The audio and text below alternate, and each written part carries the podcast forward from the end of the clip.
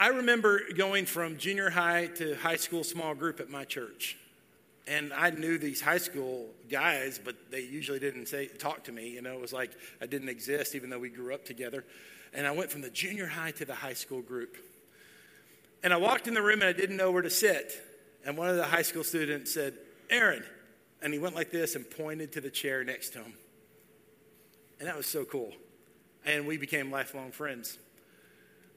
When I think about unity, I think about that's the type of posture God wants us to have in the kingdom of God, where we see people and we say, hey, come sit by me. You know, come have a conversation with me. Let me listen to you. Let me know who you are. And that is what the kingdom of God is about. You know, because welcoming people or accepting people who are just like us really doesn't benefit us because we, we when we do that, you know, we're, we're just feeling better about who we already are. What's incredible about the church that Jesus has started, which is, you know, all Bible believing churches, is that we're a family expecting guests. And so we always have this open seat that says, Come on, sit by me.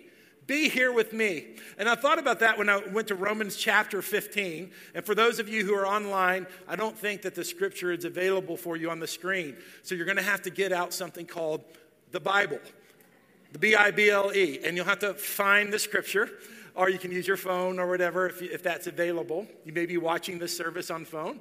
But for those who are physically here, you, can, you still have the screen. So there are advantages to coming to church. Romans 15 5, it's one of many scriptures in the New Testament that calls people together and calls people into unity and calls people into friendship. Now, may the God who, who gives us endurance and encouragement. This is verse 5. Grant you to live in harmony with one another according to Christ Jesus, so that you may glorify the God and Father of our Lord Jesus Christ with one mind and one voice. Verse 7 Therefore, welcome, accept one another, just as Christ also accepted you to the glory of God accept one another.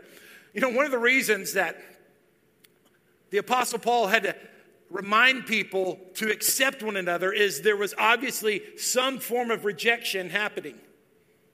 And there was this idea of, of rejecting people. In the New Testament, when this was written, it was written to pluralistic society, people from different tribes and nations and ethnicities and languages and different religious backgrounds, all coming together under the name of Jesus. So here's what I want to talk about today. This is what I want to emphasize. The title of my message is this The anointing, unity brings the anointing. Unity brings the anointing. And I want this principle to be in your heart and in your life after today. That if we want the anointing of the Holy Spirit, one of the things the Holy Spirit is looking for, and the Holy Spirit feels at home when people are in unity. And so that's the premise of what we're going to talk about today.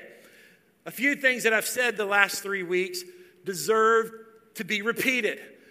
Unity is not necessarily uniformity.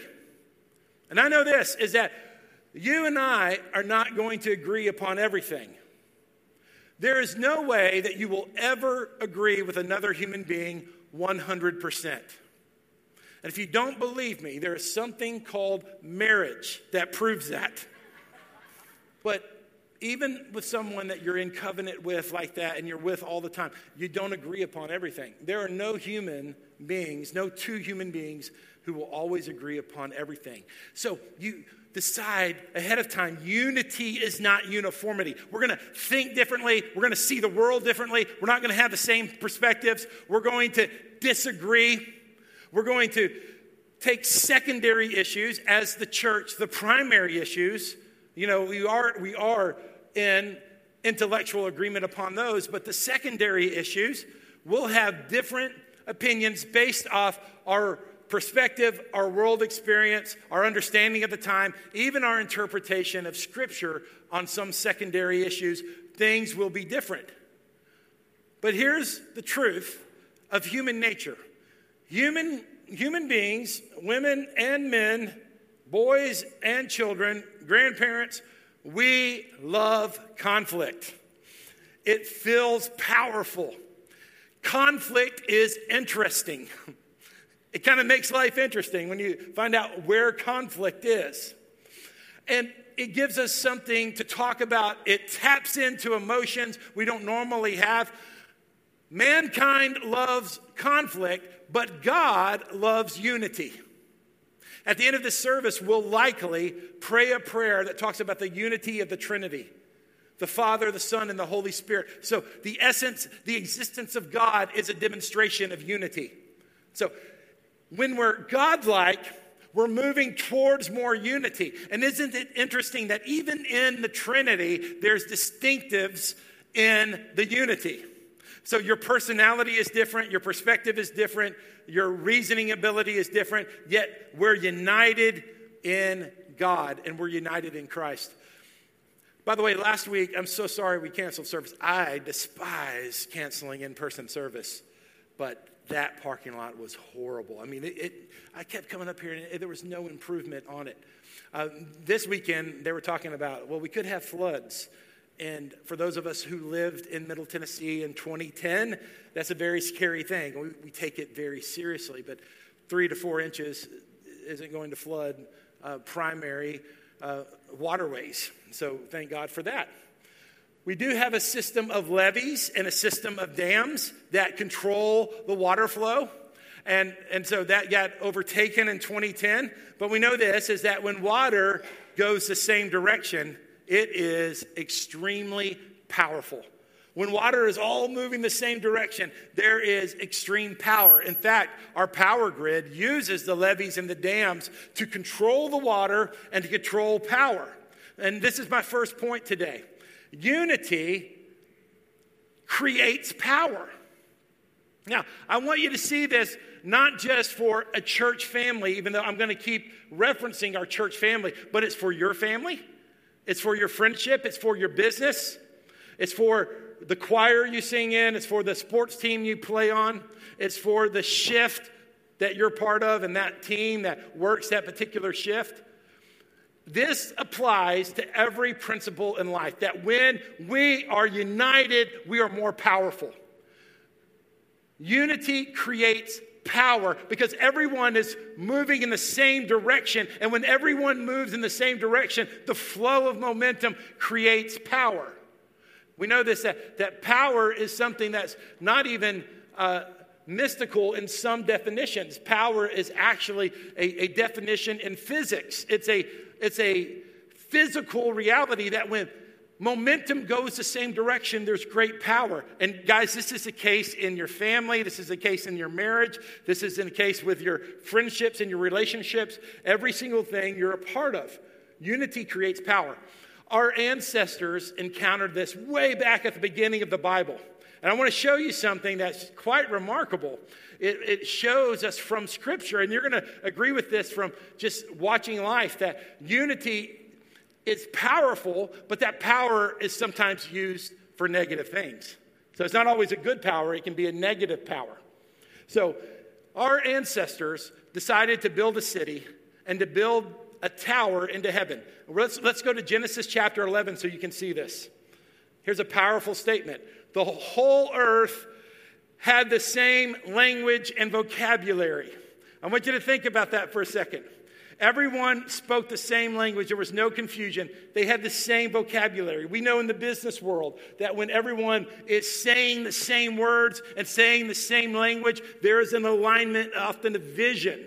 There's an alignment of, of purpose and mission for that organization. So here, our ancestors, they spoke the same language and the same vocabulary.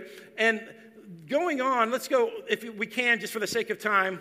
Uh, let, us go to, to ver- well, that's just going to confuse things. Let's go on to verse 2. Sorry about that. As people migrated from the east, they found a valley in the land of Shinar and settled there. They said to each other, Come, let us make oven fired bricks. So we see this is a technology. Uh, a sophistication. Every time there's new technology, there's new opportunity. And so this was new technology in in these thousands of years ago when this occurred. They used brick for stone and asphalt for mortar. In verse 4, and they said, Come, let us build ourselves a city. I want you to see that key phrase there. They didn't say, Let's build something for God. Let's build ourselves a city. And the tower with its top into the sky, let us make a name for ourselves. Not a name for God, but a name for ourselves. So you see the pride. We will, name for ourselves, otherwise, we will be scattered throughout the earth. And then the Lord came down to look over the city and the tower that the humans were building. Now, here's a remarkable scripture, verse 6. I hope you don't ever forget this because this is the power of when humans come together. The Lord said, if they had begun to do this as one people, all having the same language, then nothing they plan to do will be impossible for them. Now, this is, this is a powerful statement. That means when human beings get in unity. Even if it's a bad purpose, it's powerful. And you can, you can think about that in modern day contemporary terms. You can look at it, look at this through history. That even when things are negative and bad, when people get on the same page, it's powerful. Now, God says, well, who can stop them? Well, the answer is no human can stop them, but He can stop them because that's what He did. Uh, in verse 7, He said, Come, let's Let's go down there and confuse their language so that they will not understand one another's speech. So from there, the Lord scattered them and throughout the earth, and they, they stopped building the city. And therefore, it is called Babylon, for there the Lord, Yahweh, L O R D, Yahweh, confused the language of the whole earth. And from there, the Lord, Yahweh, scattered them throughout the earth. So this is when people had selfish intent, not including God, and so God stopped them by scattering them. But then the Holy Spirit was given. And here's what's awesome about the Holy Spirit the Holy Spirit reversed what happened in Genesis chapter 11, and we find that in Acts chapter 2. Acts chapter 2, it says, says it this way, starting in verse 1. When the day of Pentecost had come, they were all together in one place, and suddenly from heaven there came a sound like the rush of a violent wind, and it filled the entire house where they were sitting. Divided tongues as a, as a fire. They saw tongues like flames of fire that separated and rested, rested on each of them. Then they were all filled with the Holy Spirit and began to speak in different tongues now, that's an old word. When the King James interpreted that word, it said tongues, because you would say the French tongue, the English tongue, the German tongue. But he's saying they, they interpret in different languages as the Spirit enabled them. Verse 5. Now, there were Jews staying in Jerusalem, devout people from every nation under heaven. And when, they, when the sound occurred, a crowd came together and was confused because each one heard them speaking in their own language. And they were astounded and amazed, saying, Look, aren't all who are speaking Galileans? And then they begin to list in verse, verse 9 all of the different languages, you know, all the different languages that people spoke. Now, going down to verse 11, we heard in our own language, heard them speaking, the magnif- declaring the magnificent acts of God in our own tongues. This was a reversal of what happened in Babel. When the Holy Spirit comes, He doesn't bring confusion, He brings clarity. The Holy Spirit now brings one language. The Holy Spirit changes the way we hear the sermon. The Holy Spirit changes the way we hear the offering appeal. I, know this is that, like every, every week when I encourage people to give to the Lord, there's always a potential it's going to offend someone because sometimes people uh, can't hear what God is saying about the subject of money.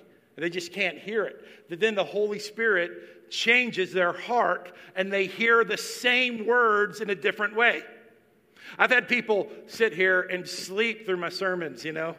I, I just sleep through my sermons and, and not even try to hide it, man. I mean, everyone, everyone nods off every once in a while. That's why I throw a story to you here and there everyone nods off, but just like, I'm, I'm just out, you know, I'm just, just putting my head back and I'm out. I, and so there, there's just, just no interest.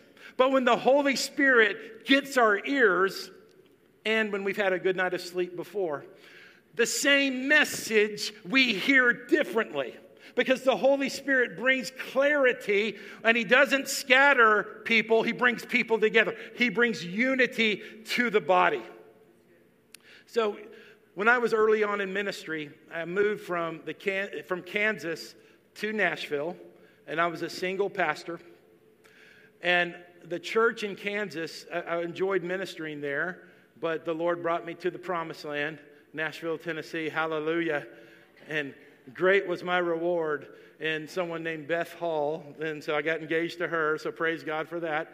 Uh, that was 23 years ago.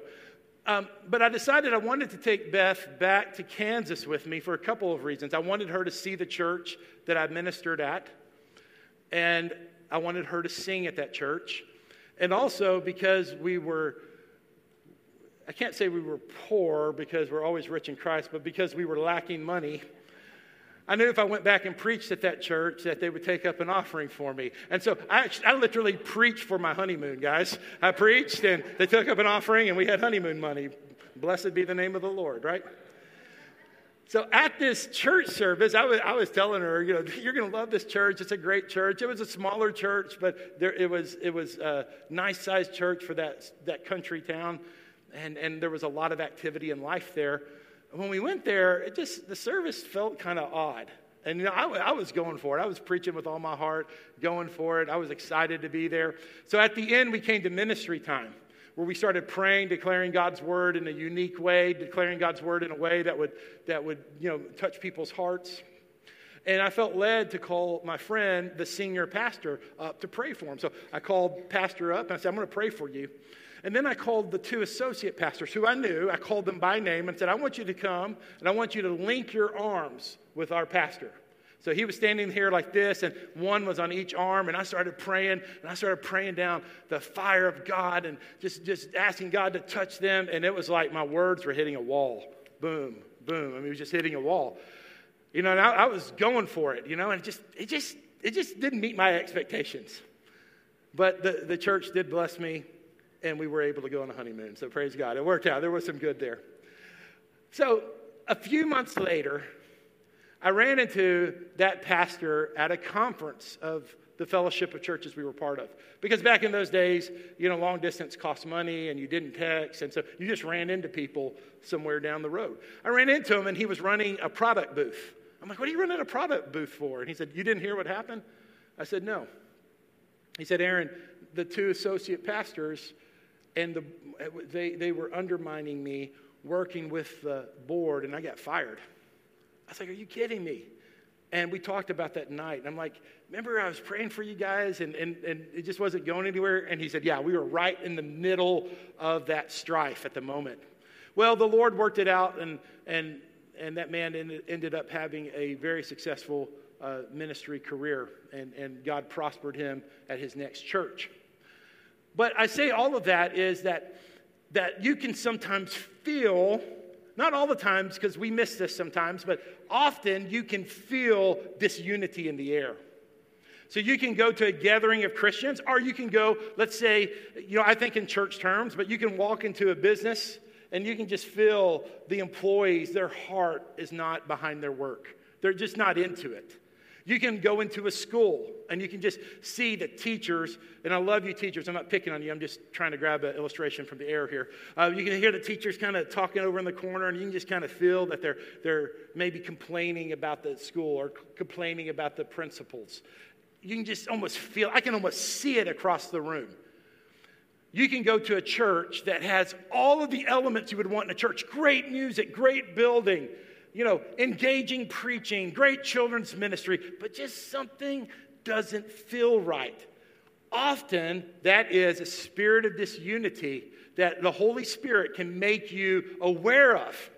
Because the premise of this message today, and what I want you to remember in the days to come, the Holy Spirit is at home where there is unity. And where there is disunity, the Holy Spirit is grieved. And that's why we have to be so careful. Here's my second point it kind of mirrors the title of this sermon Unity welcomes the anointing. And when people are on the same page, the anointing is present. That's why Satan hates unity. That's why Satan wants to stir up disunity in our families. He wants to divide marriages. He wants to divide parents from their fathers. He wants to divide, divide uh, excuse me, uh, children from their fathers. He wants to divide daughters from their mothers. He wants to have grandparents be isolated from grandchildren. And I'm not talking about when, when, it's a, when there, there, are, there are reasons that needs to occur. And so you understand those conditions. But I'm talking about when it's just the enemy stirring up strife. The enemy loves disunity because he knows this is that when your family gets on the same page, and when your business gets on the same page, and when the school gets on the same page, and when the church gets on the same page, then there's a power that even the world recognizes, and it was even present at the Tower of Babel.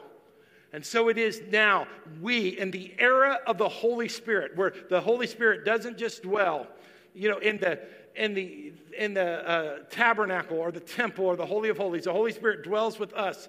We are aware of the Holy Spirit more when we are in unity.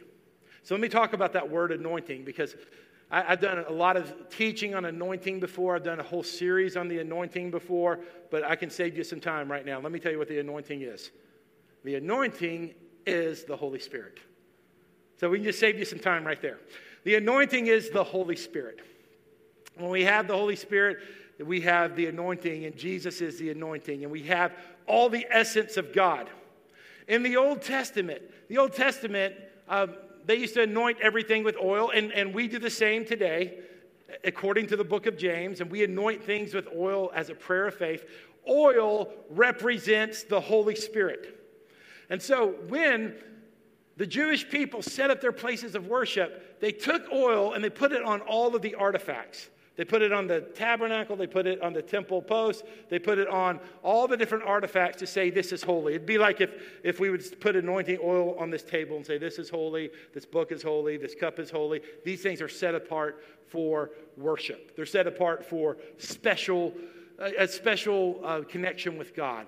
You know, they're not, they're not just something ordinary, they're holy, they're sanctified. Here's an example of it Leviticus chapter 8, starting with verse 10. Then Moses took the anointing oil and anointed the tabernacle. This is Leviticus chapter 8 for my online friends, verse 10, and everything in it. And here's an important word to consecrate them, to set them apart, to say, this tent, this tabernacle is holy. And, and later on, Solomon and the priest under Solomon said, This temple is holy and, and this altar is holy. And so he, he would do that. Verse 11, he sprinkled some, uh, some oil on the altar seven times. So saying the altar is really special. Anointing the altar with all its utensils and the basin with its stand to consecrate them. Now look at verse 12. He poured some of the anointing oil on Aaron's head and anointed and consecrated him.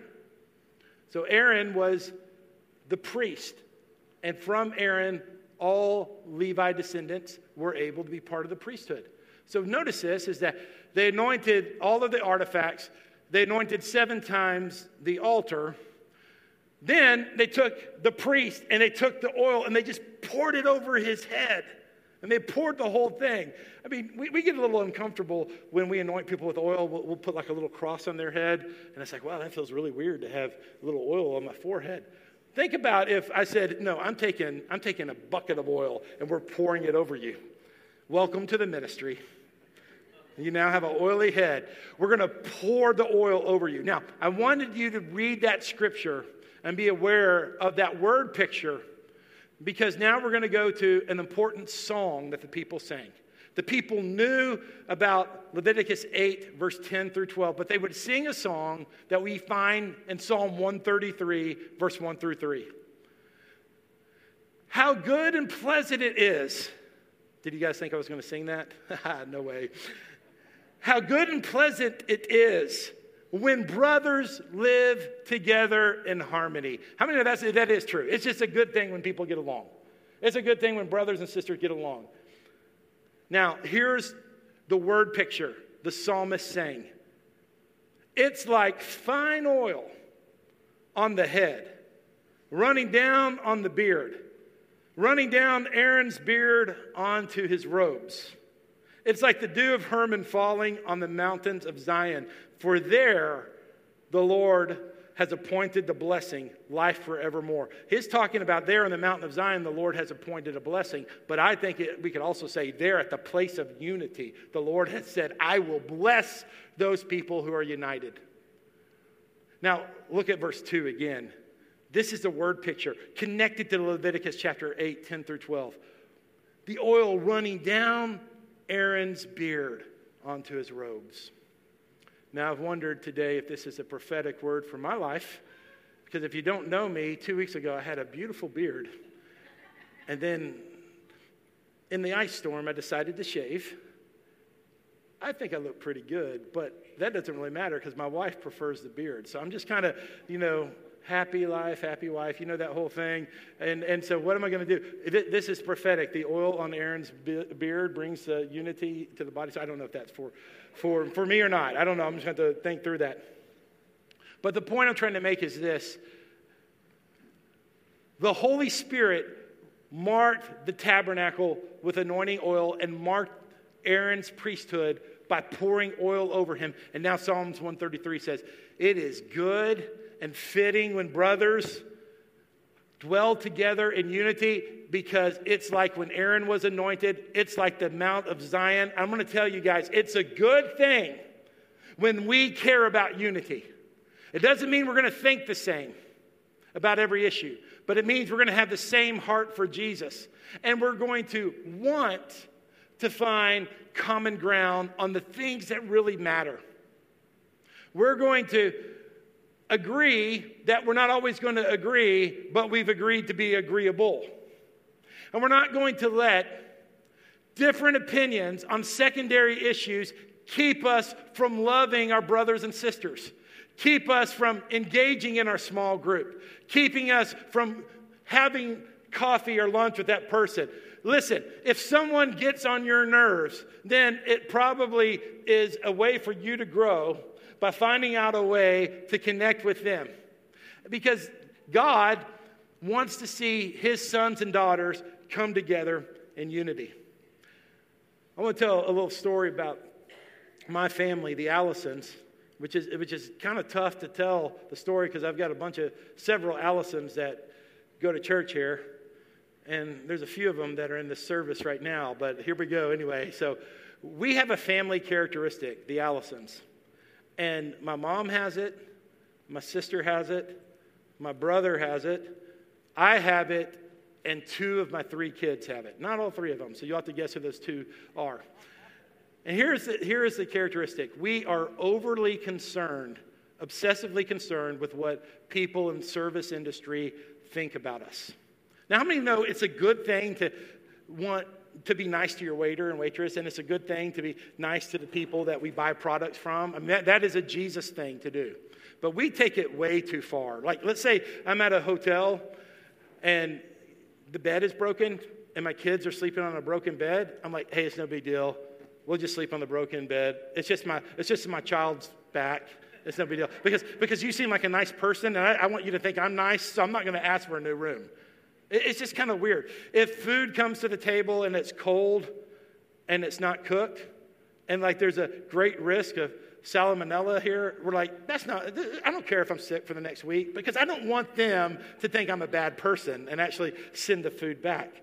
Um, if, if we get an extra $20, if they don't give us $20 back in change, instead of saying, hey, you owe me 20 bucks, we're like, I don't want to bother them. Because if I ask for my $20 back, they may think that I'm rude. And, and somehow this person I'll never see again, and they don't even really know who I am, will think that I'm rude. If we send our car to the mechanic and the mechanic forgets to put oil back in the engine, and the engine blows, it's like, hey, it's just twenty or thirty thousand dollars. It's no big deal. Why, why bother? Why, why, why bother the engine? So now I've gotten free of this somewhat. I've got free of this. But I've talked to, you know, the spouses of my two siblings, and all three of our spouses agree that we just take this thing way too far. And, and when, I, when I thought it was just my nuclear family that I grew up or my family of origin, now again, I'm seeing this in two of my three kids. And I'm like, okay, guys, it's okay. It's okay to be assertive when, when you need to correct something. Don't be rude and be Christ like with it. So that's just a family characteristic. Families are funny. So we have characteristics. And obviously, that characteristic has served us well because people say all the time, oh man, your, your mom is so nice, and your brother is so nice, and your sister is so nice, and you guys are so nice. I'm like, yeah, we've lost a bunch of money being nice. We have. But yeah, we, we, are, we still are nice people. But that's just a family characteristic. Here, here's my third point today, my last point. Unity is a family characteristic of the family of God. Unity is a family characteristic of the family of God. If you are a daughter of God through Jesus Christ, if you are a son of God through Jesus Christ, we should pursue peace and unity. The teachings of Jesus are the most overlooked teachings in Christendom. It's amazing how, like, we overlook what Jesus Christ taught himself.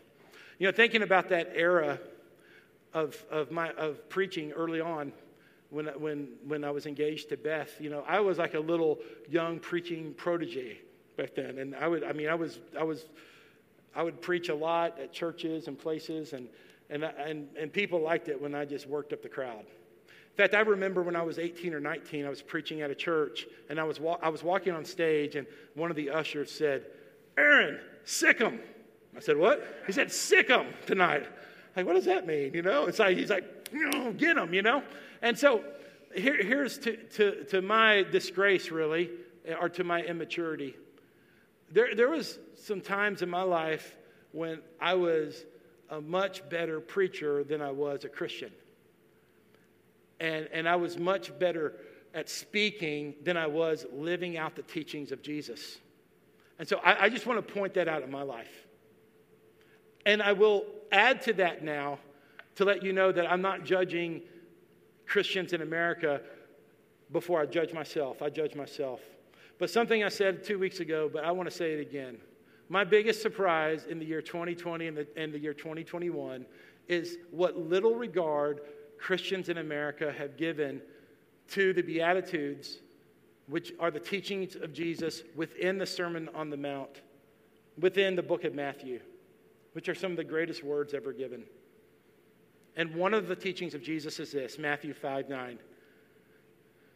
Blessed are the peacemakers, for they will be called sons of God. Blessed are the peacemakers, for they will be called daughters of God. Hey, just like my family of origin, we, we have characteristics that have really, really served us well. Being nice to customer service people served us well. That, that's what the Allisons are like. Let me tell you what God's sons and daughters are like. Wherever they go, there's peace. They end the argument, they don't crank up the argument. Sons and daughters of God bring fitting words to settle people's hearts. I was talking about this. It was like this little interview I was part of a few days ago. And I, I said those very words. And my, my, my, dear friend was interviewing me, and he said, Now, let me just get this right. We still need to stand up for our rights. And I just said, All I'm saying is, I'm trying to live for Jesus and live his teachings more. And I figured that if, if I live out the teachings of Jesus, he's going he's to take care of my rights. He's going to take care of me. That's my perspective these days. And this is what I want to see in our church. I want to see a greater anointing of the Holy Spirit. what does that mean? The Holy Spirit is the anointing. Some, of, some people are going to come to the service who've been sick a long time. I want them to meet a Jesus who can do for them what doctors can't do. I love doctors. I love those of you in the medical profession. But how many know that sometimes Jesus has to do for people, the Holy Spirit has to do for people something the medical community is not able to? I know that there's people in this room watching online right now that are bound by depression and anxiety, and it's not the physical type because there is a physical type, but it's a spiritual oppression. And the Lord will have to make, you know, make known to you the difference because there is a difference. I want to see healing from those chains. God is real among them because the presence of the Lord breaks down every carefully crafted defense and argument. This is the Holy Spirit's anointing. And friends, it will not happen if we don't love unity. If we love strife, if we love disagreement,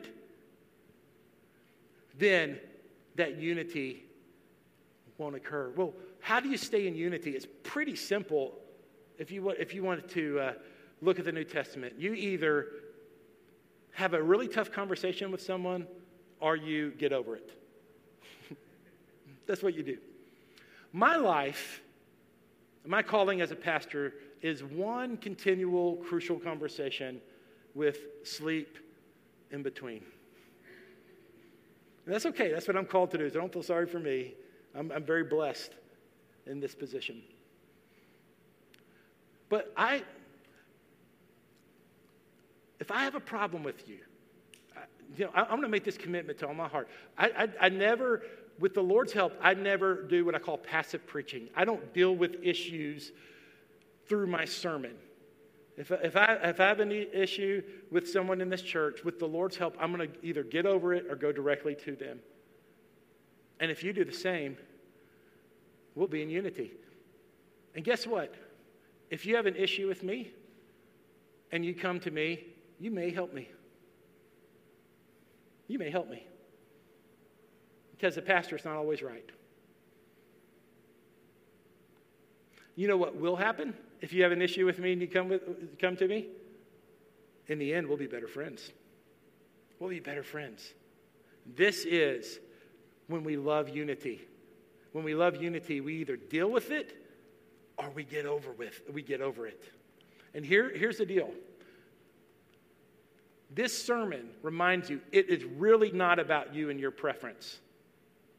Because the love for unity in the body makes a difference in the Holy Spirit's activity. And so, for that reason, we should care greatly about that. Let me, let me share Matthew 5 9 in the message. It says it this way this is a modern interpretation of the original Greek. You're blessed when you can show people how to cooperate instead of compete or fight. That's when you discover who you really are and your place in God's family. That's what we're going to discover today. Let's pray together. Father, we come to you in Jesus' name. And Lord, we prepare to respond to this message, some through communion, some through contemplation, some through marking Matthew 5 9 and putting that date on that scripture, some through just quietly sitting or praying with someone they love. But Lord, we're committed to the unity of the body, and we thank you for helping us with that. We thank you for helping us with that. And God, uh, you know, one thing I just want to say to some of you, to somebody watching right now, someone listening, don't be too hard on yourself if you look back and you say, man, I, I, I contributed to disunity. I contributed to strife. Guys, we can't change our past. We can just move forward in our future. And I just want to say this through the power of Jesus and through the Word of God, that is over. That is over. It's a new day for you. Starting right now, it's a new day. You are a peacemaker, you are a consensus builder. You are one who has crucial conversations to solve a problem, or you are one who releases things to the Lord that you're not to get involved in. That's who you are. You're a daughter, you're a son. We are peacemakers in Jesus, and we're going to see God's anointing come and make a true difference in our world. So, Father, we commit these elements to you, those things that have been gathered at homes, those packets people have grabbed uh, as they came in today. There's packets I know people have, have grabbed to take communion. And Lord, this, these elements that Pastor Chip and I and I will disperse, Lord, we dedicate those to you consecrating them, believing that your presence is in this symbolic act. So may it be done by your power and your presence. I'm going to pray this prayer to our triune God. The Father, Son, and Holy Spirit is, in, is always in unity. So we're going to pray a prayer of confession. And um, if you want to look on the screen, I know that if you're watching online, you may not be able to see the screen. I don't know if they fixed that or not, but often Pastor Deborah puts it in the Facebook live comments. But here's a prayer that reminds us of the unity that's in the Trinity and the unity that we will emulate as a fellowship of different people. Let's pray it now. Father Almighty, maker of heaven and earth, set up your kingdom in our midst. Lord Jesus Christ, Son of the living God, have mercy on me, a sinner. Holy Spirit, breath of the living God, renew me in all of the world.